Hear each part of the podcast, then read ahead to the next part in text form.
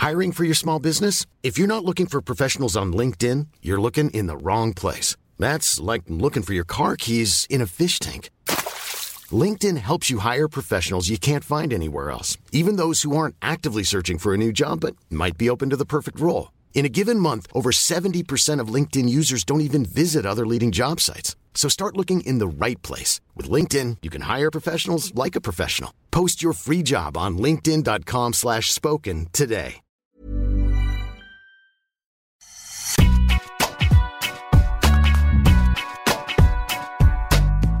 Bonjour et bienvenue dans Deep Impact avec le surbooké Arnaud Di Pasquale. Comment ça va Arnaud?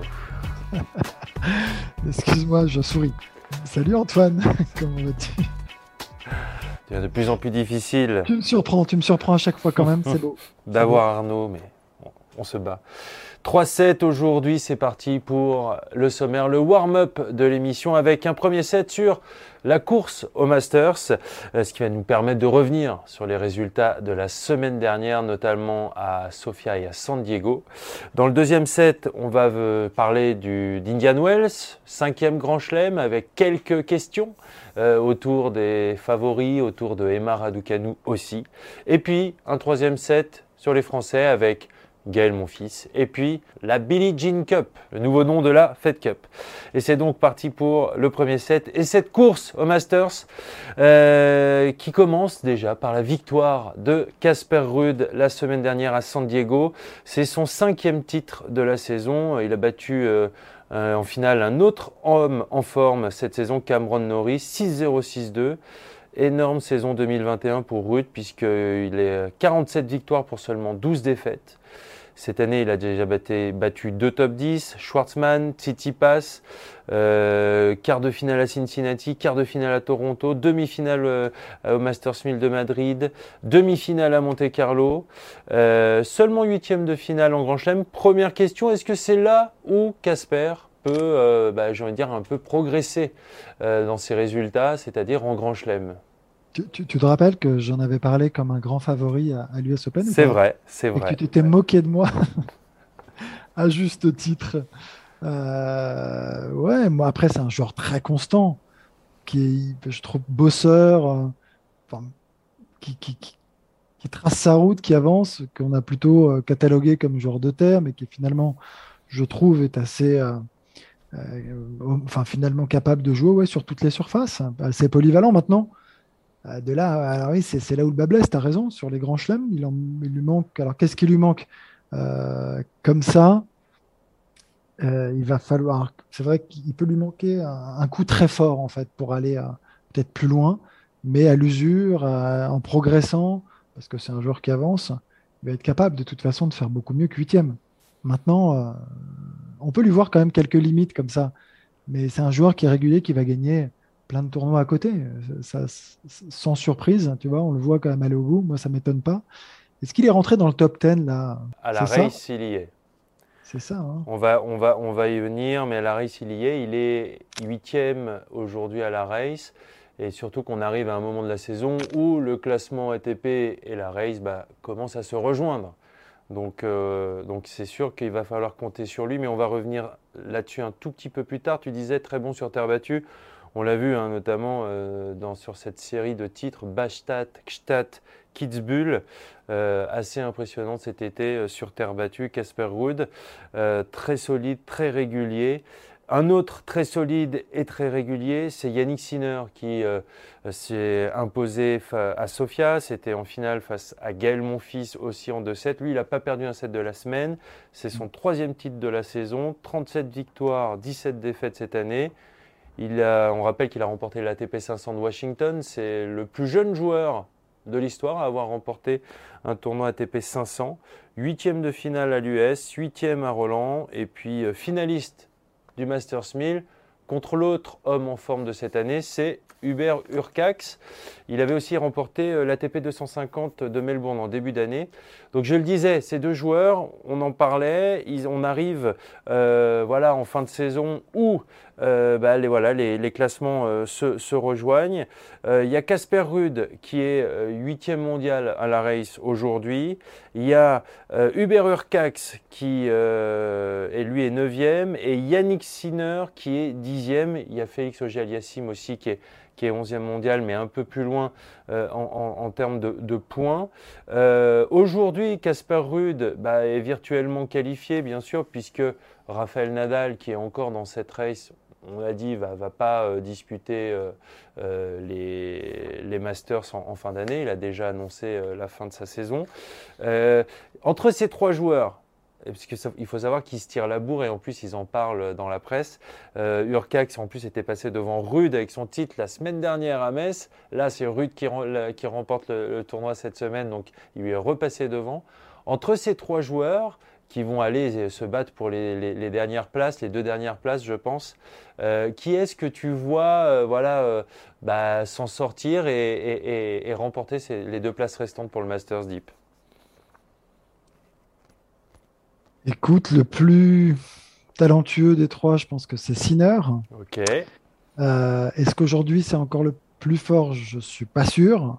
ce qui va... Alors, il, est capable de fulgurance, c'est-à-dire mm. qu'il sera capable peut-être un peu plus que les deux autres, euh, d'aller chercher une grande victoire. Alors la grande victoire, pour l'instant, c'est plus sur catch hein, qui est allé la chercher à Miami, hein, sur un Masters contre Sinner d'ailleurs. Il s'était affronté et le favori était plutôt l'italien entre les deux joueurs. Mais euh, s'était montré quand même beaucoup plus expérimenté, je trouve, sur cette finale. Mais euh, alors si, si, si on sort la boule de cristal et on parle d'avenir, je miserais plus sur Sinner. Mhm. Sur cette fin d'année, en revanche, j'aurais tendance à dire que le classement actuel pourrait être respecté. D'accord. Même si euh, on disait euh, Casper Ruud, qui est alors à San Diego, il a montré qu'il était très performant euh, aussi sur dur, bien sûr. Mais là, voilà, on va rentrer dans une période où Allez, il reste 1000 points à Indian Wells, euh, bah, on, va, on, va en parler euh, dans le set d'après. Euh, il y a encore 500 points sur un des tournois, il y a Vienne. Et puis 1000 points, bien sûr, au Rolex Paris Masters. Donc, c'est aussi des surfaces et des. Bon, ça va clairement dans le sens de Urcax, ces, surfaces, ça c'est sûr. Après, entre Sinner et Rude, j'ai quand même l'impression que Sinner peut être un peu plus, plus performant. Ouais, tout à fait. Oui, c'est un avantage certain de jouer en indoor, de jouer sur euh, surface euh, un peu plus rapide pour Sinner. Maintenant, enfin, encore une fois, je sais pas, j'ai envie de, j'ai envie de voir Rude récompensé. Je vois beaucoup d'efforts, je vois quelqu'un de costaud mentalement. Alors après, je sais pas si c'est suffisant, hein, et c'est juste un peu mon envie d'ailleurs. Euh, mais encore une fois, je répète que je trouve Sinner intrinsèquement plus fort. Ouais, ouais est, capable. Là, ils ont quoi 400, 420 euh, points d'écart, mm. ce qui n'est pas grand-chose au regard du nombre de tournois qui restent. En effet, Sinner est capable, bah, c'est ce qu'on dit, parce qu'il peut être éblouissant sur une semaine, aller chercher une finale, une victoire, et passer devant et coiffer au poteau justement ses adversaires directs. Mais, euh, mais on va voir. Après, il y, a aussi euh, cette notion de, pression qui peut arriver. Tu sais, quand tu vas pour te qualifier au Masters, ce sont des choses quand même assez sont des sortes d'aboutissements, enfin en tout cas des, sont des étapes tellement importantes qu'on en a vu d'autres hein, quand même euh, fragiles sur les fins de saison euh, à un moment justement au moment où il faut euh, aller chercher, scorer et gagner les matchs. pour les trois, ça va être une nouveauté hein, de, potentiellement se, qualifier pour le Master, donc ça va être intéressant. Sachant qu'en plus, alors il y a Novak Djokovic dans ce classement, est-ce que tu penses, selon toi, déjà on sait qu'on ne va pas le voir à Indian Wells, est-ce que tu penses selon toi qu'on va le revoir avant la fin de l'année? Est-ce qu'il va, est en gros, est-ce qu'il va aller au Masters toi? Il va sortir du bois avant. Est-ce qu'il va aller au Masters, tu dis? Tu demandes C'est la question? Ouais. Ah ouais, quand même. Ah, tu, tu penses même pas Tu penses qu'il fait. Il a, il a, fini tellement euh, épuisé euh, au bout du rouleau, enfin même complètement en larmes, euh, on, peut, on peut se poser la question se la poser, mais le Masters, c'est quand même. Euh, j'ai du mal à, l'imaginer faire l'impasse. Je ne sais pas où est-ce qu'il le place dans ses plus grandes victoires, le Masters par rapport au Grand Chelem, par rapport au reste, mais s'il arrive à récupérer, et je pense qu'il aura réussi à prendre le temps, ça, peut rester un bel objectif de fin d'année. Il a montré, enfin, je ne sais pas qu'il était capable, même si euh, il a montré pas mal de signes de faiblesse, et c'est tout à fait humain au regard de ce qu'il a vécu. Hein cette année. La pression était si forte que, euh, à un moment donné, c'est humain aussi bah de, de, tomber le masque hein, et de montrer finalement aussi ses fragilités. Il a voulu être fort et pendant cette US Open, ça a été très très compliqué. on se met, je ne sais pas si on se rend compte de ce qu'il a vécu. Alors après, c'est fantastique de pouvoir le vivre d'une certaine manière et d'un autre côté, c'était euh, un, poids monumental sur les épaules qu'il devait porter quotidiennement. Donc euh, bon là, il y, a, ce Masters qui, qui va le, réconcilier de nouveau avec la, victoire. Moi, je, je, sais pas, je me dis que je me dis qu'on peut le voir là-bas. D'accord. Oui, ce serait surprenant de, de, le voir sauter le Masters. Euh, pour toi. Euh, je veux juste rappeler que Casper Ruud, donc je disais, est à 5 titres cette saison. C'est euh, le record cette saison pour l'instant. C'est lui qui, qui, le détient. Ça montre cette grande régularité. Et puis aussi, je trouve que ça veut dire que c'est un joueur qui est en confiance. Et sur cette fin de saison, et notamment sur bah, du tennis sur dur, dans des conditions rapides, c'est très, bien sûr que c'est important tout le temps, mais sur dur, mais sur voilà, c'est encore plus important, j'ai l'impression. Et, est-ce qu'il n'a pas aussi fait, euh, fait sauter, je ne sais pas, une petite, petite barrière là, de, remporter ce, tournoi sur, sur le 6 mois américain de, San Diego En tout cas, ça promet pour cette, euh, pour cette course au Masters, ça va être assez passionnant à suivre. Euh, on va passer au deuxième set. Et Indian Wells, quasiment un cinquième grand chelem, comme certains aiment l'appeler, euh, qui n'avait pas, bien sûr, pas eu lieu en, mars hein, à cause, à cause du, du Covid. Et il avait déjà été annulé l'an dernier. Il n'y aura pas Roger Federer, il n'y aura pas Rafael Nadal, il n'y aura pas Novak Djokovic, on le, on le disait. On va donc se concentrer sur les acteurs principaux de l'US Open, parce que c'est là, voilà, c'est quasiment la première fois qu'on va les revoir euh, après, euh, après cette US Open. Je parle de Danil Medvedev, de Stefanos Tsitsipas, de Sacha Zverev, euh, qui refait un petit peu l'actualité du tennis avec cette enquête qui est menée en, interne sur des supposée euh, agression euh, euh, contre son ex-compagne. Et puis Emma Raducanu. Je vais commencer par Emma Raducanu. on l'a vu partout hein, depuis son titre à, l'US Open. Elle a fait le tapis rouge du, du Met Gala. elle a fait l'avant-première de, de, James Bond à Londres. Pareil, tapis rouge. Elle a signé avec une grande marque de joaillerie de luxe.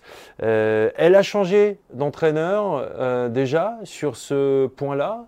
Euh, qu'est-ce que ça t'évoque, ce, changement d'entraîneur, quelques semaines seulement après son premier titre en Grand Chelem à 18 ans? Non, mais ça, ça nous a tous surpris. C'est-à-dire qu'on euh, n'a pas trop compris. Je je sais pas, moi je, dis on, hein, mais peut-être que je me trompe, Antoine, peut-être que toi tu t'y attendais, contrairement aux autres. Contrairement à tout le reste de tennis. Tout l'univers du tennis. Non mais écoute, c'est ouais, très surprenant. Après, on va voir comment elle va réagir après une telle victoire, après autant d'engouement, après autant de sponsors, de contrats de partenaires, après euh, cette espèce de, folie hein, qui se passe autour d'elle, euh, faut avoir les épaules euh, quand même sacrément solides. Il faut pouvoir rentrer dans le costume là maintenant et se rendre compte, parce que peut-être que là, pendant la quinzaine, elle traverse un petit peu tout ça sans avoir pleine conscience de ce qu'elle accomplit. Là, forcément, alors soit il y a cette espèce de, d'insouciance, cette jeunesse qui lui permet de traverser ça assez tranquillement. Elle prend juste du plaisir, c'est un kiff absolu. Elle arrive à s'entraîner, à garder euh, la bonne distance, à, ce que je pense très compliqué au fond, parce que euh, c'est quand elle va justement rejouer. Et là maintenant, elle est très attendue, c'est-à-dire que quand elle perd pas un set à, l'US, là derrière, c'est pas, enfin, elle a été écrasante, elle n'a pas simplement gagné à 18 ans seulement. C'est magnifique et en même temps, ça va être euh, sacrément compliqué à gérer parce que, ouais, c'est, il va falloir qu'elle fasse aussi bien tout le temps. Et on parlait, tu vois, des garçons, il y a une sorte, est-ce que c'est son niveau de jeu moyen? En fait, on va en savoir beaucoup plus derrière là. C'est un peu tout, c'est un peu prématuré pour tirer des conclusions. Mais du coup, est-ce que c'est pas euh, surprenant de l'avoir changé d'entraîneur à, ce moment-là? Ah, Et que ce soit surprenant, mais Enfin, comment. Euh, je ne sais pas comment c'est possible. Il y a eu des désaccords, il y a eu. mais après, soit c'est quoi? C'est un désaccord sur les, rené... sur les renégociations de ah. contrat? J'en sais rien, je, je, je, spécule complètement. Hein. Mais qu'est-ce qui peut se passer? C'est l'entraîneur qui, euh... qui, ouais, je sais pas, qui veut rediscuter hmm. un peu les termes du contrat. Ou alors c'est euh, c'était défini peut-être avant avant l'US Open, mais normalement, enfin, quand tu vis une si belle aventure, un, ça rapproche en général. C'est plutôt l'inverse qui se produit. Tu n'as qu'une envie, c'est de dire merci de prolonger. Et peu importe, euh, je crois, les termes du contrat à ce moment-là, vu euh, les montants qu'elle doit engranger actuellement, tant sur le terrain qu'en dehors. Donc écoute, c'est une grosse surprise. Après, est-ce qu'il y a un entourage aussi, donc des les parents, enfin, qui, euh, qui gèrent tout ça de très près et, et, elle finalement subit un petit peu, si tu veux, bah, le, la, volonté des parents. tu, tu il y a beaucoup de choses dont on n'est pas trop au courant, mais, mais il y a certainement, enfin, tu vois, les, les, dessous doivent être assez croustillants. En tout cas, son nouvel entraîneur temporaire, c'est Jeremy Bates. Euh, je crois que c'est tu connais très bien. Que je connais très bien et je crois que c'est au sein de, euh, de la fédération anglaise. Euh, écoute, on verra ce si voilà, Emma nous a, a digéré euh, ce titre à l'US Open. Et voilà, on va, on va la suivre bien sûr de très près euh, sur cette Indian Wells. On passe bien sûr aux hommes. Et puis, bah, j'ai envie de dire, voilà, euh, quand il n'y a plus le Big Three, on parle d'un autre Big Three. C'est Daniel Medvedev, Stefanos Tsitsipas et Alexander Zverev on est OK que ce sont les trois favoris euh, sur cette Indian Wells? Est-ce que tu en vois d'autres? Euh, Est-ce que j'en vois d'autres? Bien sûr, il y, a les trois outsiders qu'on vient de citer euh, sur la course au Masters, mais j'ai l'impression quand même que ah, ils sont derrière. ils sont derrière hein. Ouais, ils sont derrière. Tu as Medvedev, Tsitsipas, Zverev. Ouais, non, non, qui sont vraiment devant. Après, est-ce que un Berrettini peut venir euh, semer la pagaille dans tout ça? Je crois que c'est possible. Ouais. Un Rublev. ils sont juste. Ils sont quand même pas très éloignés. Oui, il y en a trois qui se détachent. Et encore, euh, ouais, si, si, trois, j'allais presque dire Medvedev et Zverev principalement. Et peut-être Titi passe un tout petit peu derrière. Après, ça c'est mon jugement. On va enchaîner avec la place d'Indian Wells dans le calendrier, qui a, remplacé cette, euh, tournée euh, asiatique. Est-ce que c'est pas un petit peu spécial de retourner aux États-Unis après avoir joué l'US Open? Il y a eu euh, bah, cette tournée indoor en Europe. on a vu Casper Wood, lui, est allé jouer, a fait le choix d'aller jouer à, San Diego avant. mais est-ce que ça va pas jouer sur les organismes, tous ces voyages -là Écoute, ça fait beaucoup. Ça fait une fin d'année très, très riche, très compliquée. Et physiquement, ça risque d'être assez traumatisant. Je suis pas sûr qu'ils aient tous été ravis, tu vois, en voyant cette programmation sortir. J'en suis pas certain. Après, c'est un Masters 1000. Donc, tu y vas. En plus, les conditions euh, sont excellentes là-bas. Euh, mais c'est sur 10 jours. Il y a un gros décalage horaire. C'est très loin. Tu dois revenir derrière pour finir l'année en Europe. C'est ouais, c'est rude. C'est une année très compliquée. Euh, après, après, après tout, tout, ce qui se passe. Et on sait combien les joueurs et les joueuses sont euh, mentalement touchés. Mhm. Et, psychologiquement, ouais, il, fallait, il faut se préparer, il faut être armé, il faut être euh, très costaud, là, je trouve, pour tenir. Et après, après tu, tu, tu, y vas parce que, parce, que, parce que tu suis et que tu trouves la force. Mais ça, peut, ça peut faire des dégâts sur certains. On va voir comment derrière ils vont se comporter derrière, derrière cette, cette Indian Wells. Ouais. Ce sera à suivre bien sûr sur les antennes d'Eurosport avec un Arnaud Di Pasquale euh, au commentaire ou pas? Tout à fait, à partir de jeudi. Voilà, donc vous entendrez la voix suave d'Arnaud pendant les matchs à Indian Wells. On va passer au troisième set, le set des Français, vous le savez maintenant dans, Deep Impact. Et donc, bah, on va revenir sur euh, Gaël, mon fils, finaliste la semaine dernière je le disais, face à Yannick Sinner à l'ATP 250 de Sofia. Il avait annoncé la couleur hein, la semaine d'avant.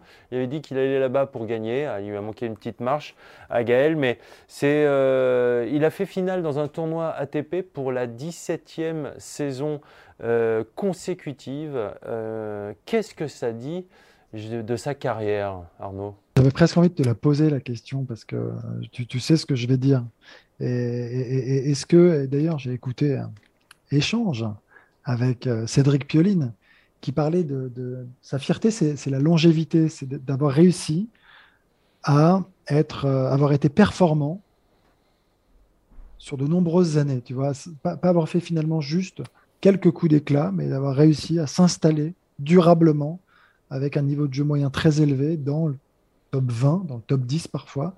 Et ça, c'est costaud. Donc aujourd'hui, bah, Gaël, quand, quand, tu donnes euh, cette stat, elle est quand même très parlante. Je ne sais pas combien de victoires il a sur le circuit. 506 victoires pour 293 défaites. Pas mal.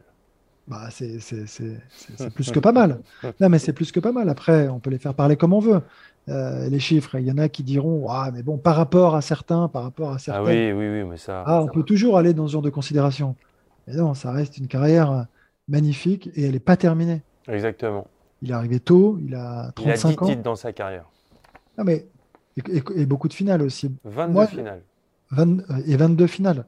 Donc tu vois, à un moment, euh, on a tendance à quand même avoir la dent très dure avec, euh, avec, euh, avec nos joueurs français. Mhm.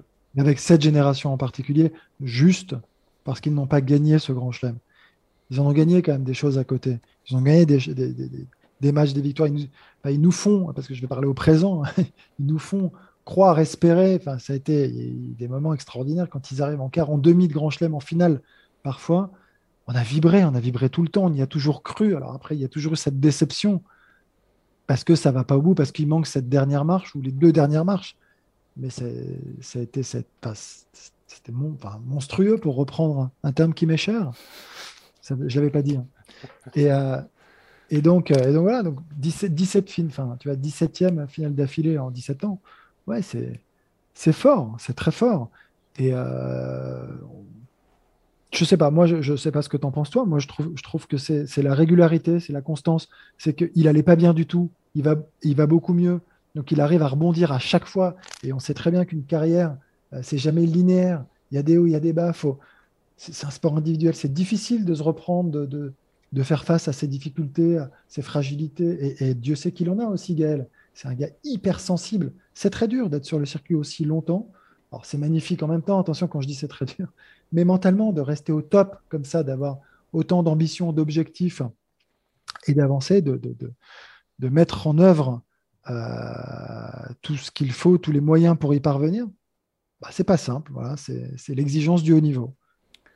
Moi, c'est ce que je, vais aller dans ton sens. C'est vraiment ce que ça dit de la longueur. Euh, c'est voilà 17, 17 euh, années d'affilée. Ça veut dire que il y a eu un, niveau de jeu moyen très élevé assez jeune.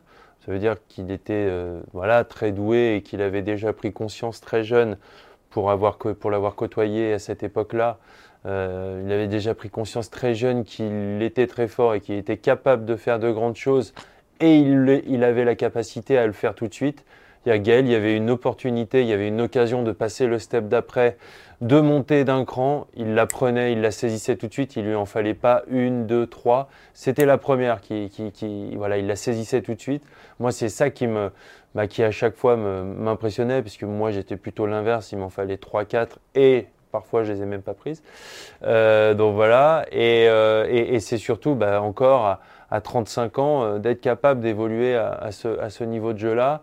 Euh, et c'est vrai que, comme tu le dis, c'est pas fini. En tout cas, on a, on a hâte de la suite encore avec Gaël. Et je, pas, je le vois un peu, euh, je le vois bien embarqué comme ça sur cette fin de carrière, un peu la, la nouvelle génération, cette génération qui arrive, les Hugo Humbert, euh, les Rinderknecht, les voilà, un peu qui, qui s'inspirent de lui, qui voilà, qui, ils vont passer, ils vont passer du temps avec lui, ils vont le voir sur le circuit et peut-être qu'il va y avoir une petite, euh, voilà, un petit partage euh, d'expérience et, et, en tout cas, on le souhaite parce qu'on a, on a bien sûr que notre premier souhait, c'est de, souhait, c'est de, de, vibrer grâce à nos Français et nos Françaises.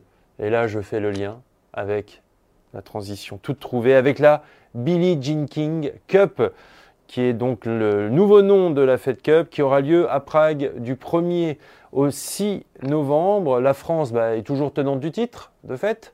Euh, parce qu'il bah, n'y a pas eu de, compétition euh, en, en, 2000. Euh, L'équipe vient d'être officiellement annoncée. Clara Burel, Fiona Ferro, Caroline Garcia et Alizé Cornet.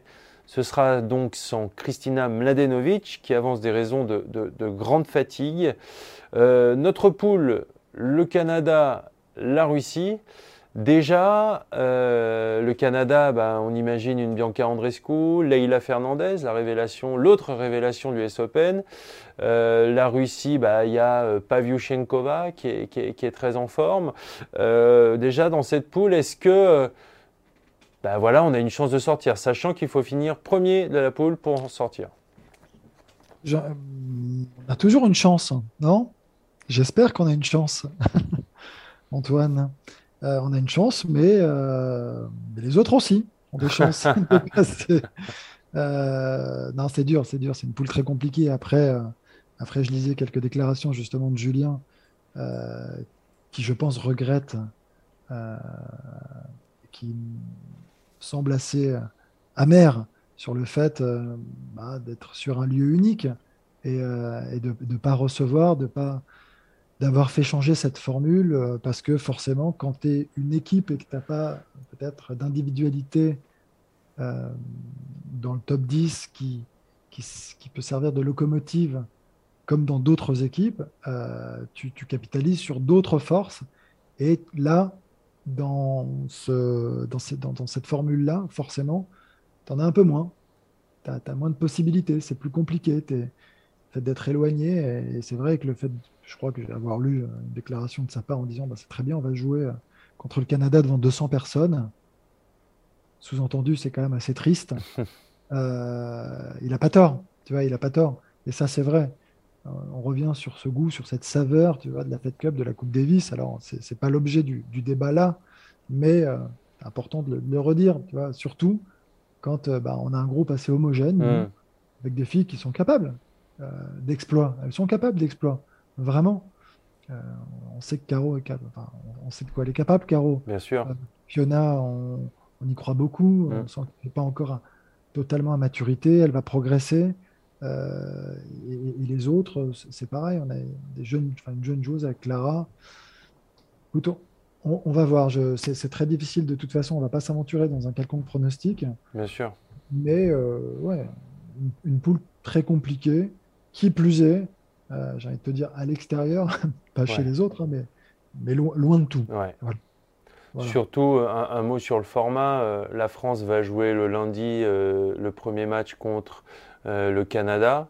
Le Canada joue le mardi contre la Russie et la France jouerait le mercredi contre la Russie. C'est-à-dire que si le Canada bat la France le premier jour et la Russie le deuxième jour, eh bien, il peut y avoir potentiellement un match Russie-France le troisième jour qui n'aura aucun enjeu puisque le Canada aura gagné ces deux matchs et on rappelle qu'il n'y a qu'une équipe qualifiée par poule puisque c'est quatre poules de trois et qui rentrent les, les, premières de chaque poule rentrent en demi-finale donc euh, c'est encore un format euh, voilà on, voulait changer le format pour bah, que euh, la valeur sportive soit plus grande pour que eh ben, c'est tout l'inverse donc on, est, on est encore une fois très déçu.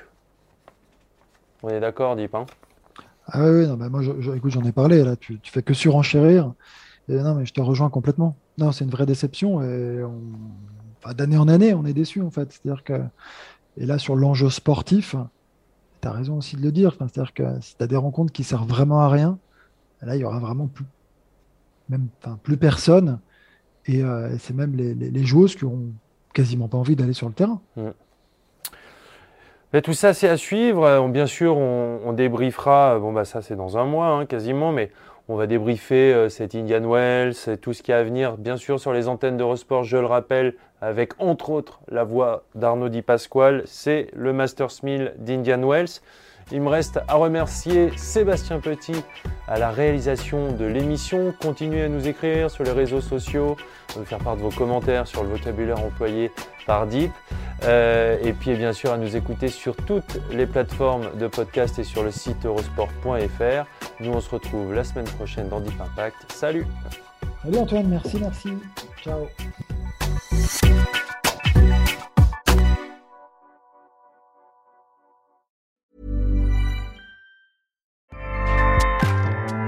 ACAST powers the world's best podcasts. Here's a show that we recommend. Hi, I'm Jesse Cruikshank. Jesse Cruikshank. I host the number one comedy podcast called Phone a Friend. Girl, let's phone a friend. Not only do I break down the biggest stories in pop culture with guests like Dan Levy and members of InSync, I do it with my own personal boy band singing jingles throughout. Because it's my show. It's your show, girl. New episodes of Phone a Friend Yeah. drop Thursdays wherever you get your podcasts. So work it, girl. Yeah, work it. Okay, that's enough. ACAST helps creators launch, grow, and monetize their podcasts everywhere. ACAST.com.